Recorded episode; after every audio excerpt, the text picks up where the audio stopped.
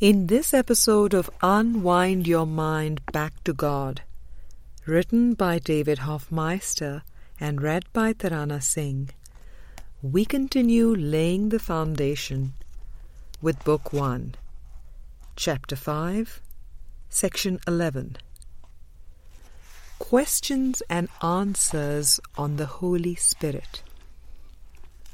Friend, is there a specific technique you teach people on how to hear the Holy Spirit? David. It is not so much a specific technique in the sense that the Holy Spirit's curriculum is highly individualized. There are so many different meditation techniques, tools, paths, etc. When I am asked, give me something specific that I can do to hear the Holy Spirit, or how can I hear the Holy Spirit's voice? The short answer is to point to ACIM, just because it is the path that I used and it was successful. I also studied many other paths and was well read and very open minded about many teachers and techniques. But in the end, it was ACIM that came to me. It was dropped in my lap. It was in English instead of Aramaic or Latin. It did not have to be retranslated. It was in a language that involved psychology, religion, and Christianity. Since I spent 10 years studying in college and graduate school, I was well versed in education. Terms like curriculum and learning goal were very familiar. It is perfectly delivered for me. It is a how to book with a text, workbook, and manual for teachers. I have absolutely no excuses. So when people ask me specifically, I point them to the text of ACIM, where Jesus says, Study this text. He told Helen and Bill, I'm giving it to you, but you must study the notes. For me, it was the same. Study the text and then do the workbook lessons. The workbook is very explicit and has specific instructions. It has daily instructions on what to do how to do it and how long to do it. It also has the teacher's manual for when you get to the point of really starting to hear the Holy Spirit's voice. There are helpful pointers there as you begin to fine tune your learning and listening instrument. That is my short answer as to how I hear the Holy Spirit's voice. I just point to the course. The course is not for everyone. But for those that feel the course is their path, whatever language they are reading it in, I just say, hang in there with that text workbook, and manual for teachers. Friend, A Course in Miracles says that only a few can hear the Holy Spirit or God's voice. What is your take on that statement? David. Within the realm of time and space, where we seem to have a cosmos of billions of people, creatures, and beings, countless other galaxies, and solar systems. Within that larger context, the relative context, I would say that there are very few that hear God's voice. The distortions of the ego seem to be layers and layers of overlays that prevent a perfectly clear expression of the Holy Spirit through individuals. I will use the example of Helen Schucman, who took down A Course in Miracles. The dictation process took about seven years. It was not the dictation itself or the receiving that was difficult, but the ego resistance to hearing this message was enormous. So we have Helen, who is a good symbol of very high scribal ability. Yet, it was still a seven year process that could have possibly taken a year or a year and a half without enormous resistance. Frequently, with this process, the words were given and written down with shorthand dictation, and even then there were distortions with what was received, in which case she was guided to make changes. This shows that even for someone who had such a high scribal ability that she could hear the voice of Jesus Christ coming through, there were still ego distortions and ego interferences.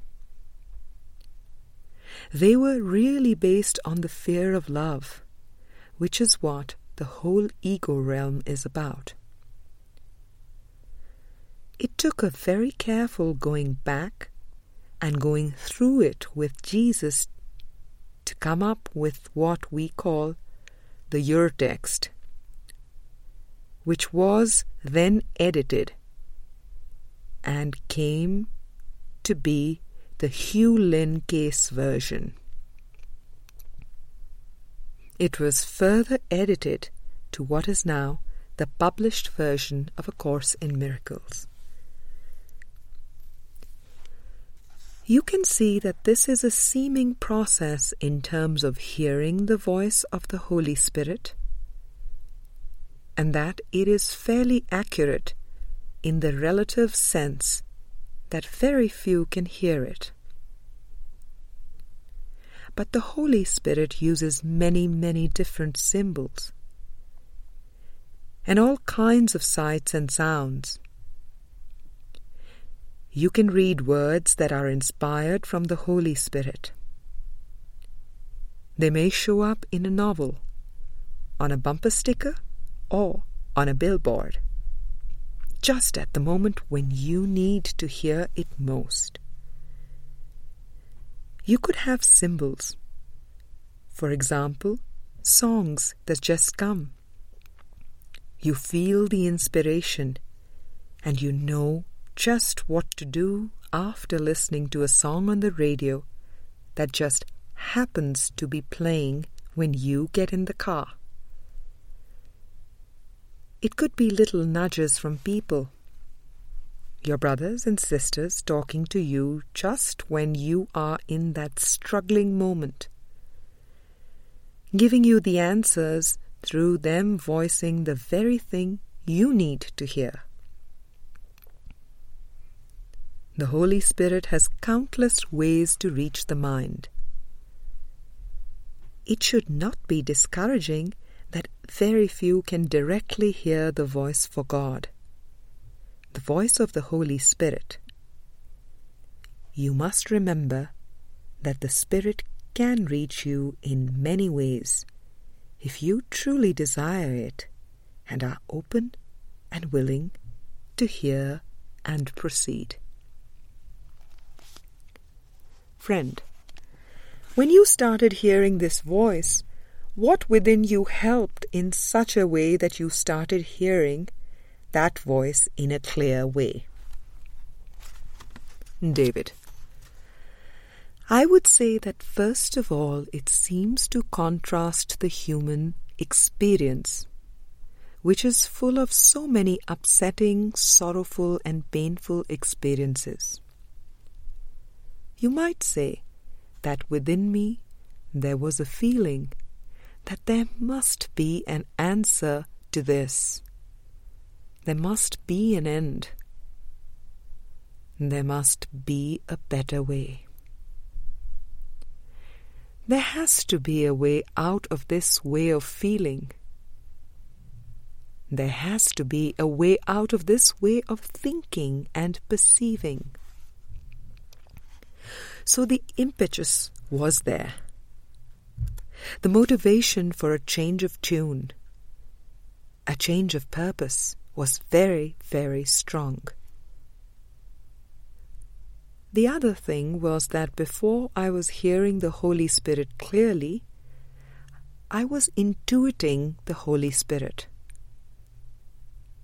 I was feeling intuitions and impulses and promptings that felt very wonderful. I would say that in the very beginning, before I was hearing the Holy Spirit's voice, I was feeling like someone had a feather in my heart chamber and was in there tickling my heart, the very core of my being. Initially, I thought, wow, this is not an intellectual experience. This is spectacular and I feel so good. The tickle is guiding me. Initially, before it was listen to the Holy Spirit or follow the Holy Spirit, it was follow the tickle, and I did. It got me into actually being able to hear the voice. Friend, what do you tell people who ask you, How do I quiet my mind?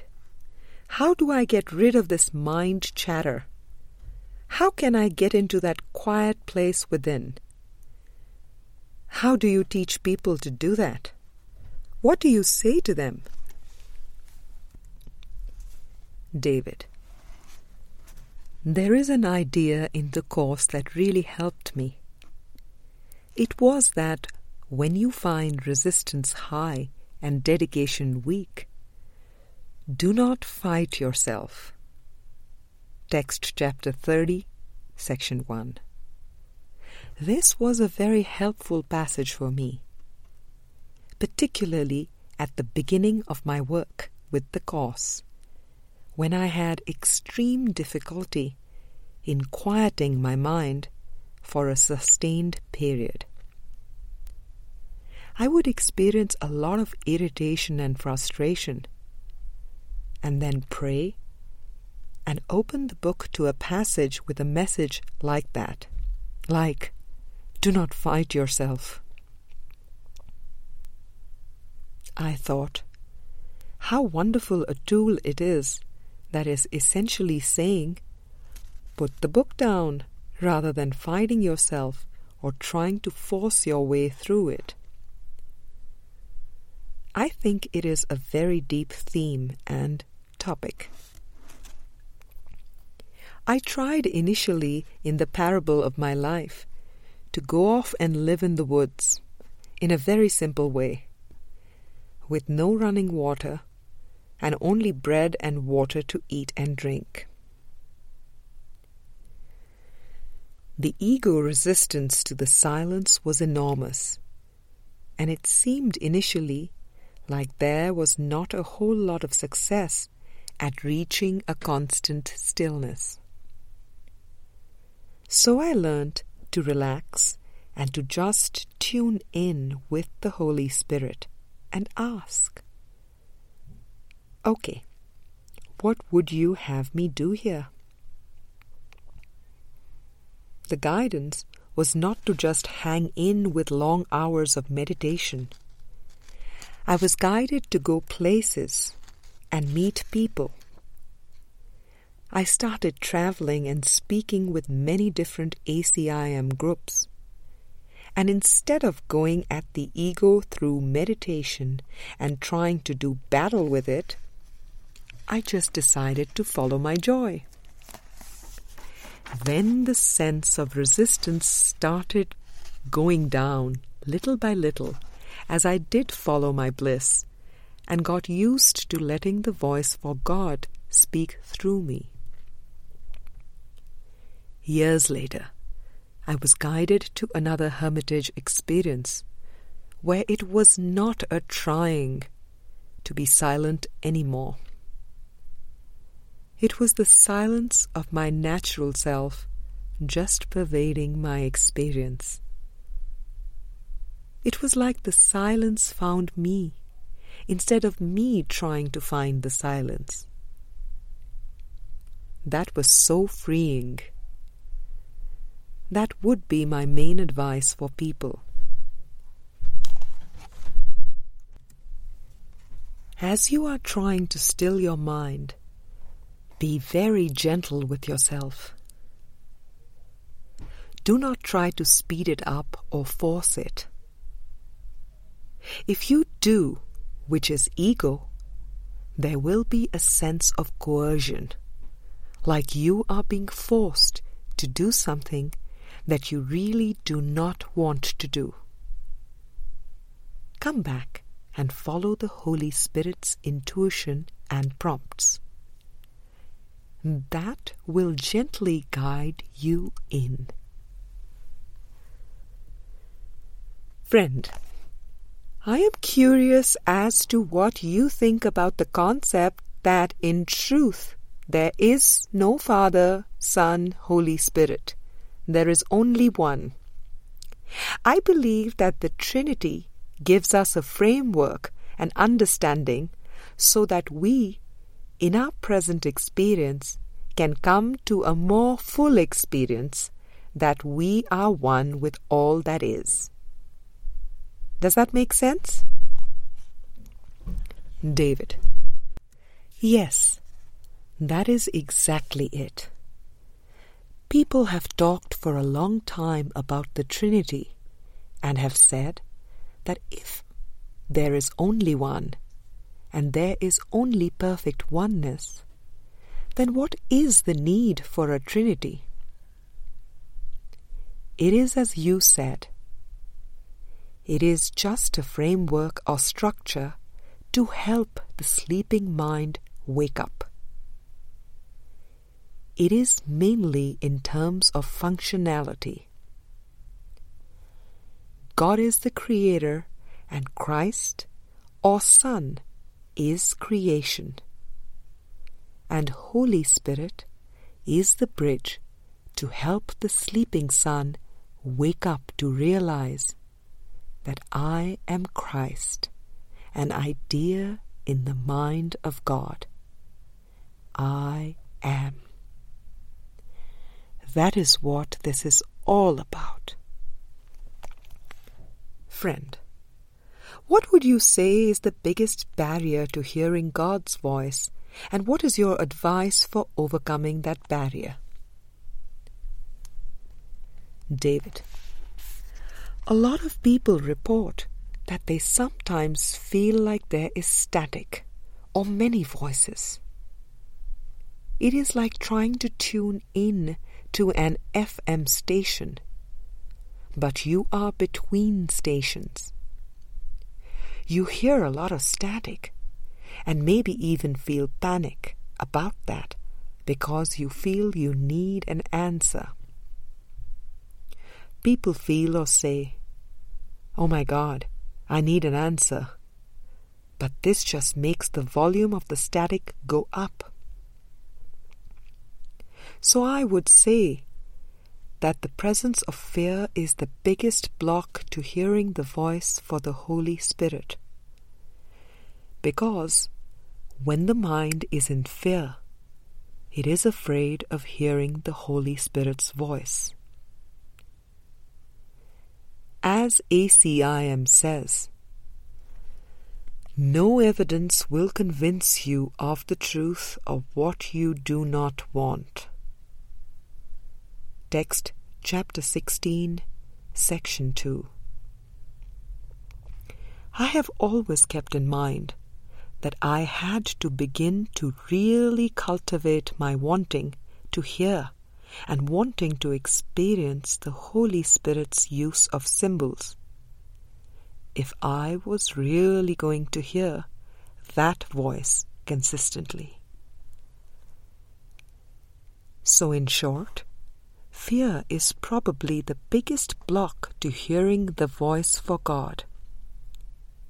And the answer to that is, of course, trust.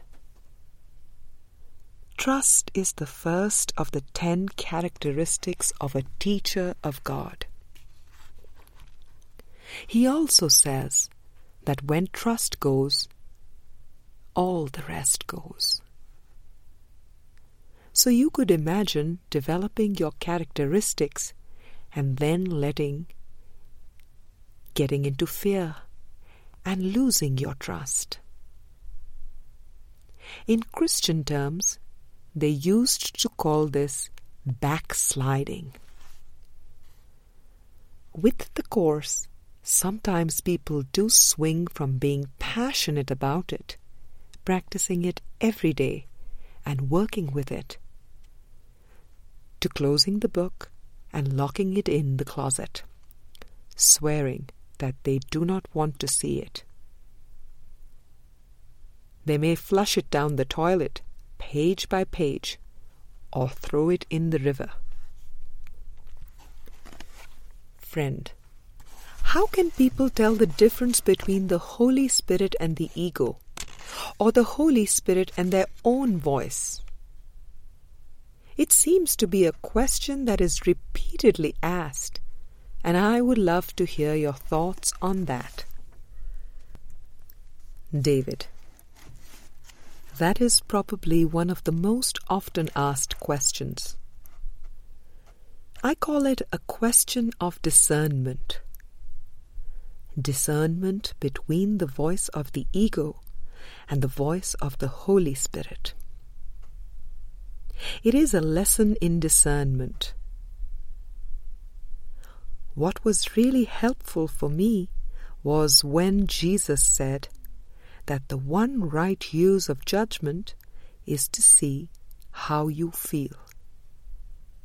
Text chapter 4, section 4. That got my attention. When I read the first part of that statement, my ears perked up. The one right use of judgment. Wow! I am ready to let go of judgment, and he is saying, the one right use? I would say the clearest, most straightforward, simple way is to really, really practice being in touch with how you feel. Of course, there are many subtleties to this, because if you have a lot of distractions going on and your mind seems to be very scattered and not really pointed in attentiveness, then you may seem to have an upset an irritation or an annoyance that goes unnoticed for quite some time and grows into anger and maybe even into rage before it gets your attention. But the more you get attentive to the mind and your thoughts through mind training, the more you are able to pay attention and notice that upset, which is a clear indication that you are in alignment with the ego and wrong minded perception and thinking.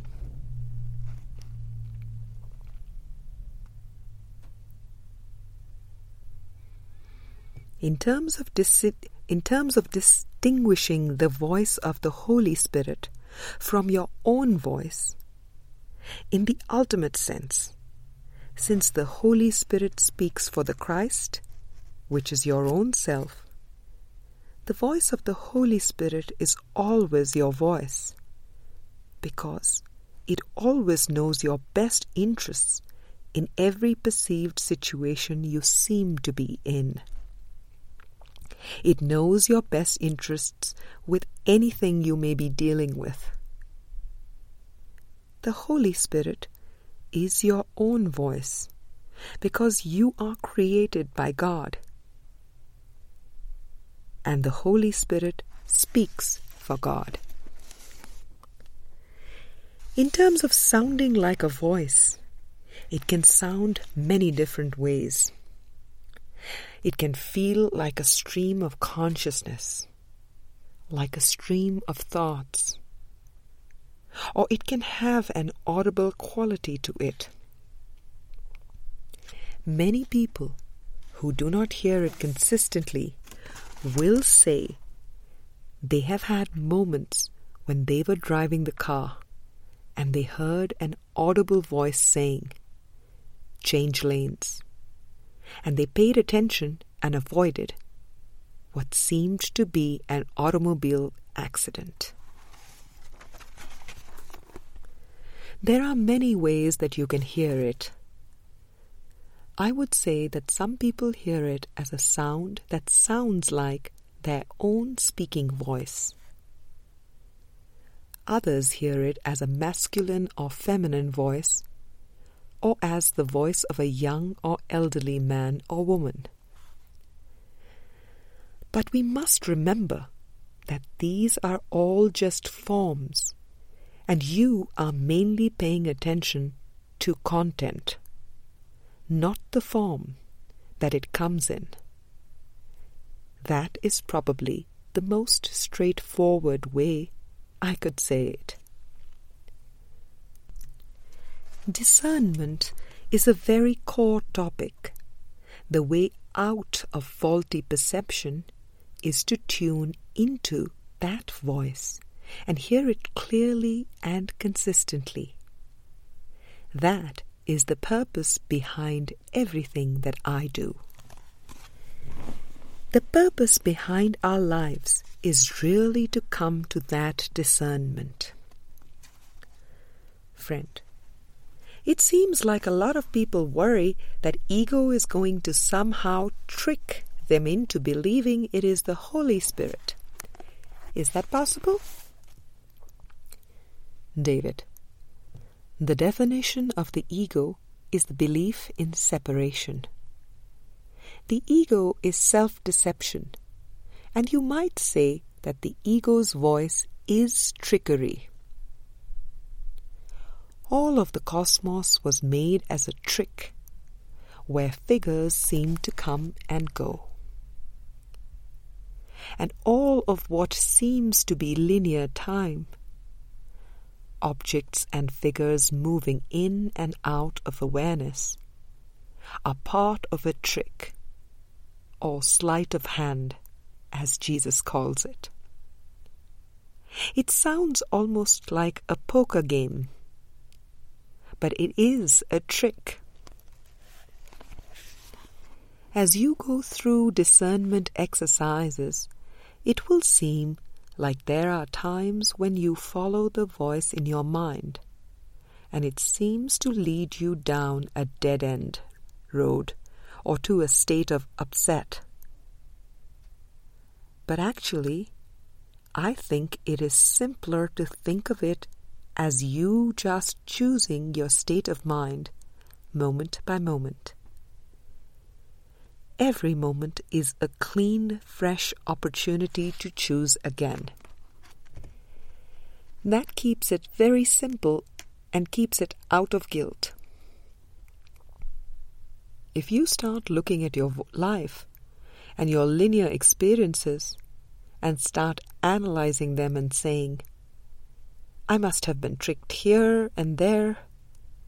You get into analyzing the past and trying to figure out the future. Those are always defenses against the present moment. Friend, There are lots of questions asked about how to maintain the awareness of God and have some peace amidst what seems to be chaos. Can you speak to this? David. Yes. A very often asked question is How do I do this in the midst of work or chaotic situations? At the beginning, I think you do the best you can. It is important to start the day very firmly, open and connected, by doing your workbook lessons or by having quiet time and communing with the Holy Spirit and asking for instructions. It may be walks in the woods or by the ocean the more you start to fine tune this, the more you may be guided to longer stretches of what seems to be silence, even in terms of the world's definition.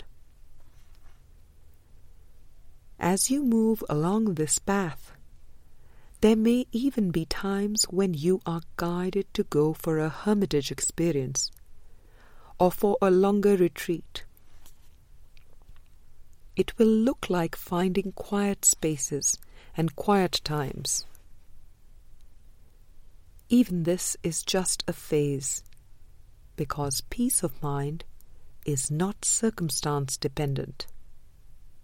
So you may find yourself sailing across the ocean blue thinking, This is it. I have finally left the world behind. I just have to live on the ocean. That is not where this is leading.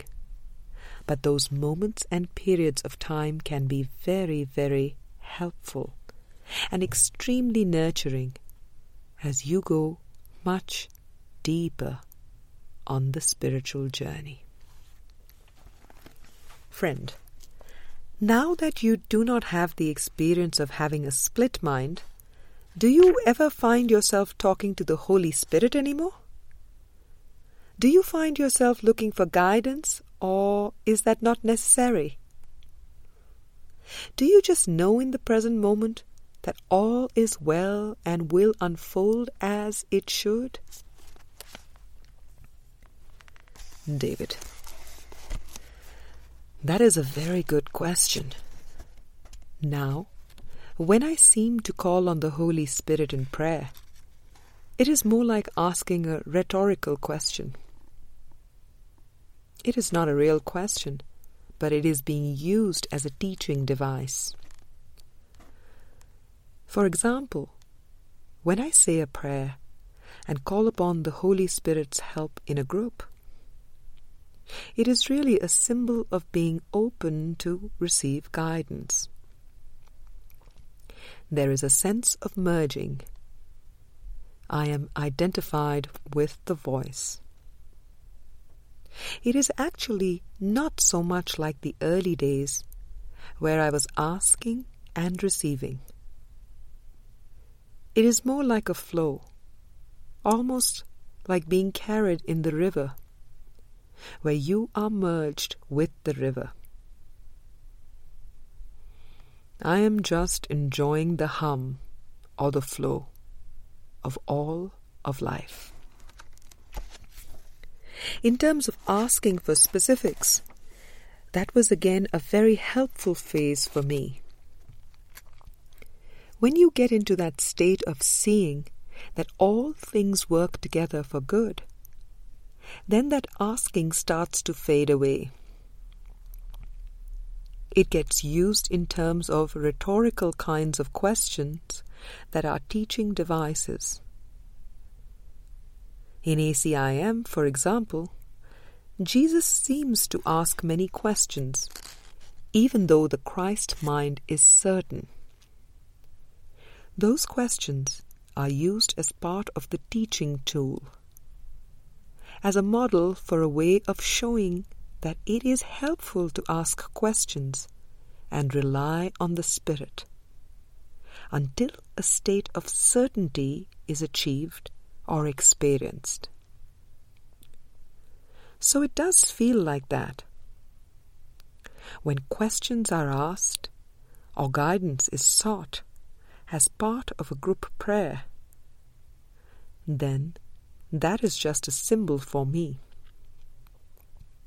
There is not a two-ness there of asking a question and then waiting for this separate voice to give an answer. Friend, so when the ego falls away, there is a transition from seeking guidance to being it and watching the unfolding? David. Exactly. I had a friend who visited many years ago. At first, she had great difficulty in hearing the Holy Spirit and being in touch with her intuitions. Then, with a lot of practice with the Course, using movies and many meditation practices, she would hear the voice speak to her and direct her on specific things, like what movies to watch and what job to take and so forth. Then she went through a phase after that where she was panicking because she would ask for help and would hear nothing. She was panicking because she thought she had almost blown it and disconnected from the Holy Spirit. At one point I laughed and said, Silence is a wonderful gift. She looked at me in surprise. I can think of no greater gift than the stillness of God's presence. She was kind of assuming that the Holy Spirit should be chattering away all day to her if she were successful, and that when she was just having these quiet moments with no chattering going on, she was failing. A tranquil mind is no small gift. When you do have these moments, you do not have to get into a panic state. You need not expect that the Holy Spirit should be speaking and giving lectures and sermons. Just enjoy the stillness. That is where it all leads to the silence and the experience where the voice for God is suddenly resting along with you as you. Friend, can you clarify the difference between God and the Holy Spirit and why we cannot communicate directly with God? David, God is abstract love and light. You might say that the term communion would apply to God, in the sense that it is being in an experience of total oneness with God. Jesus expressed this through the words, I and the Father are one. A communion experience where there seems to be a creator and a creation. There seems to be a Father and a Son, a source and an effect of that source. But actually, it is just one happy song of total creation. That is a description, even though it is beyond description, of God and heaven. In terms of communicating with God, the Holy Spirit is the bridge. In other words, God reveals God to us through the Holy Spirit, and the Holy Spirit seems to take on the form of a voice for those that believe they have separated from God. The sleeping Son of God. He has to reach the sleeping Son of God in a way that can be understood.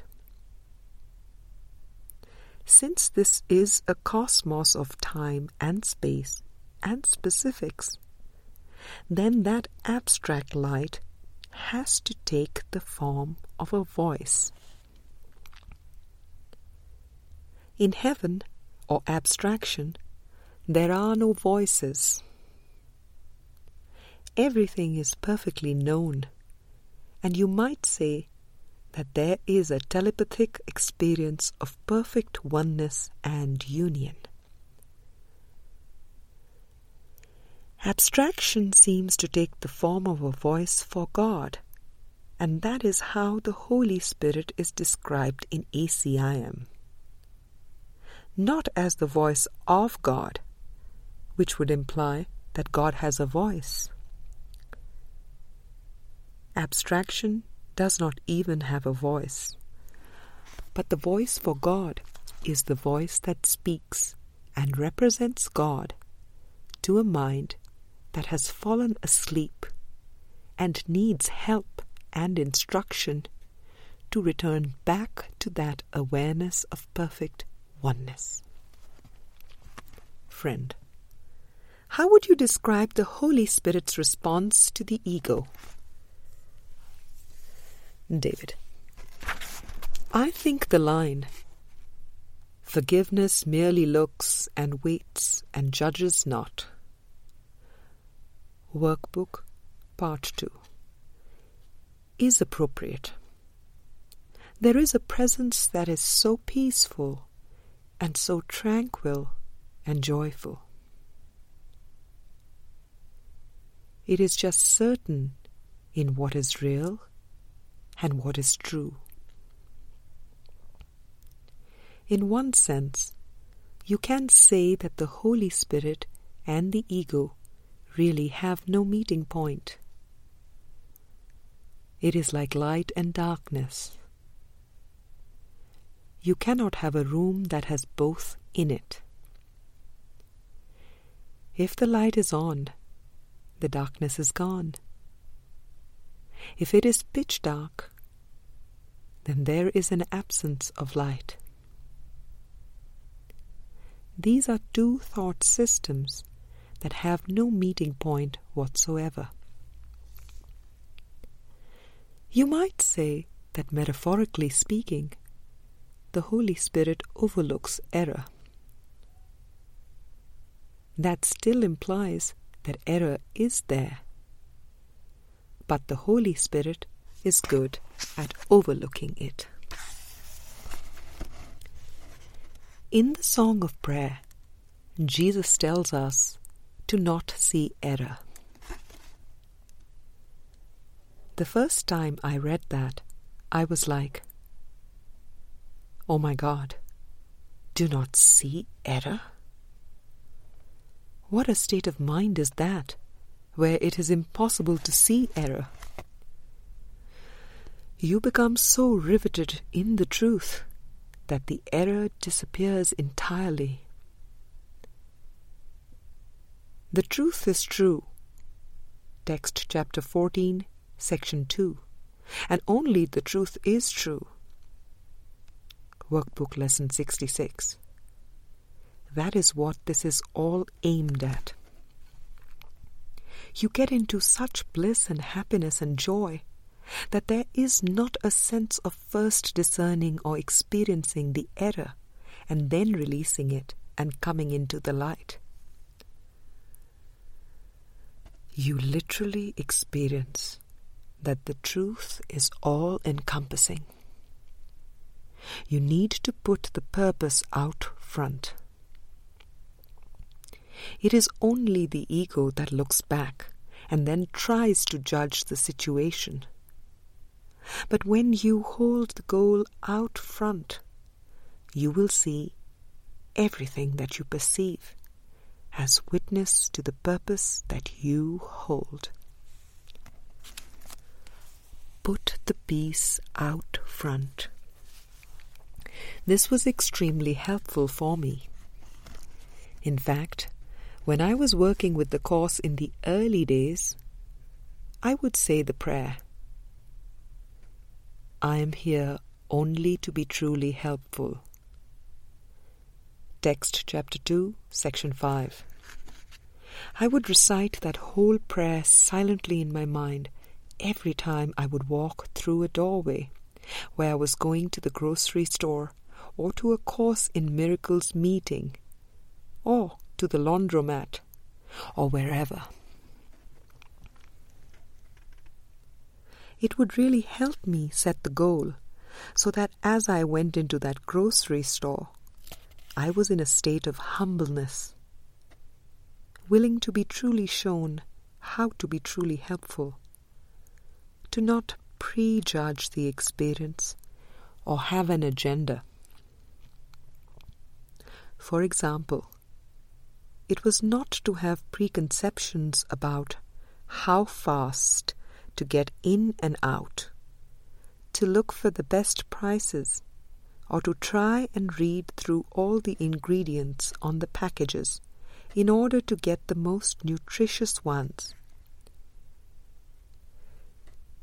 It was to actually go in there with the goal to have only holy encounters with everything and everyone set in front.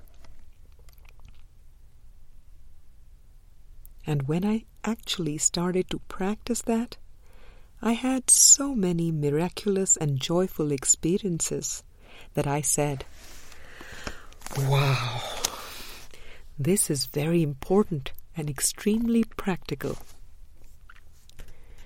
Just that shift of practicing brought me wonderful miracles that helped me gain confidence in practicing ACIM. Friend, what would your experience be if you saw something standing in front of you, maybe yelling at the person next to them? David, the words that come to mind are unified perception, which is all things working together for good. When you have a single purpose, then all the images are unified and all the sights and sounds are unified. Smells and other perceptions that seem to be physical are all part of this unified experience. I experience the whole situation like a tapestry where I am simply flowing with spirit and knowing that all things are working together for good. In one sense, that is what unified perception gives you. It takes away all the judgments and the preconceptions that would break the situation apart into separate behaviors and separate symbols. It just gives you a unified experience. Even though here the Holy Spirit can speak about these things as if there were separate reactions and experiences.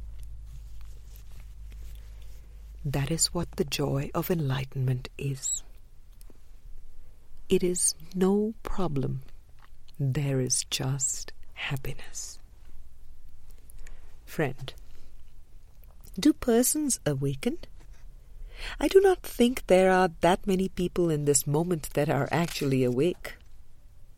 I think there are millions of people that are in the process, working it, practicing it, going through it, and yet I have not seen many people pop out the other side.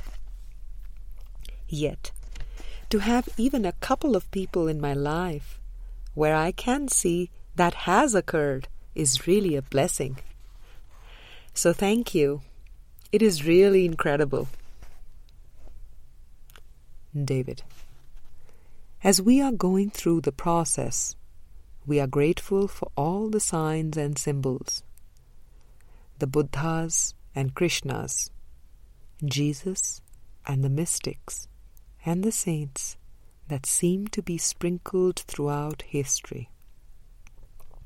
We are so grateful for them.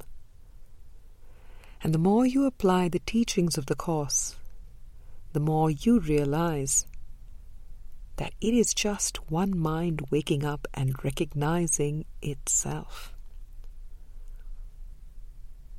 As Jesus says, When I awoke, you were with me. He says it another way in the Manual for Teachers. How many teachers of God are needed to save the world? The answer to this question is one. Manual for Teachers, Chapter 12. One! That answer is amazing!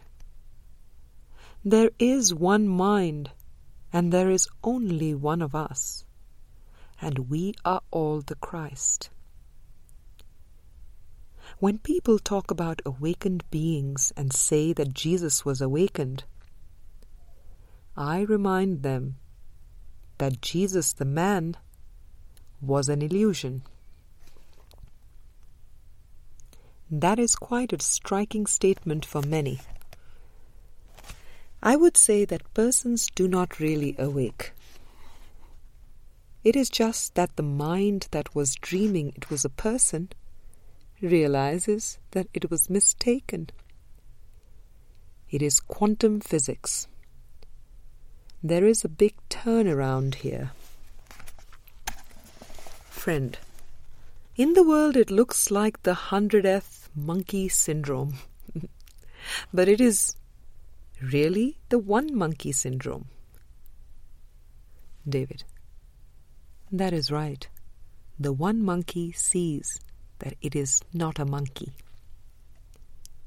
Friend, you said earlier that the Holy Spirit is our own voice, and the more we listen to it and spend time with that voice and experience it, the more we really do start to identify it as ourselves. That is the greatest news ever. David. Yes, but do not step ahead of yourself. He says in the Development of Trust section of the Manual for Teachers that the teacher of God has not yet come as far as he thinks.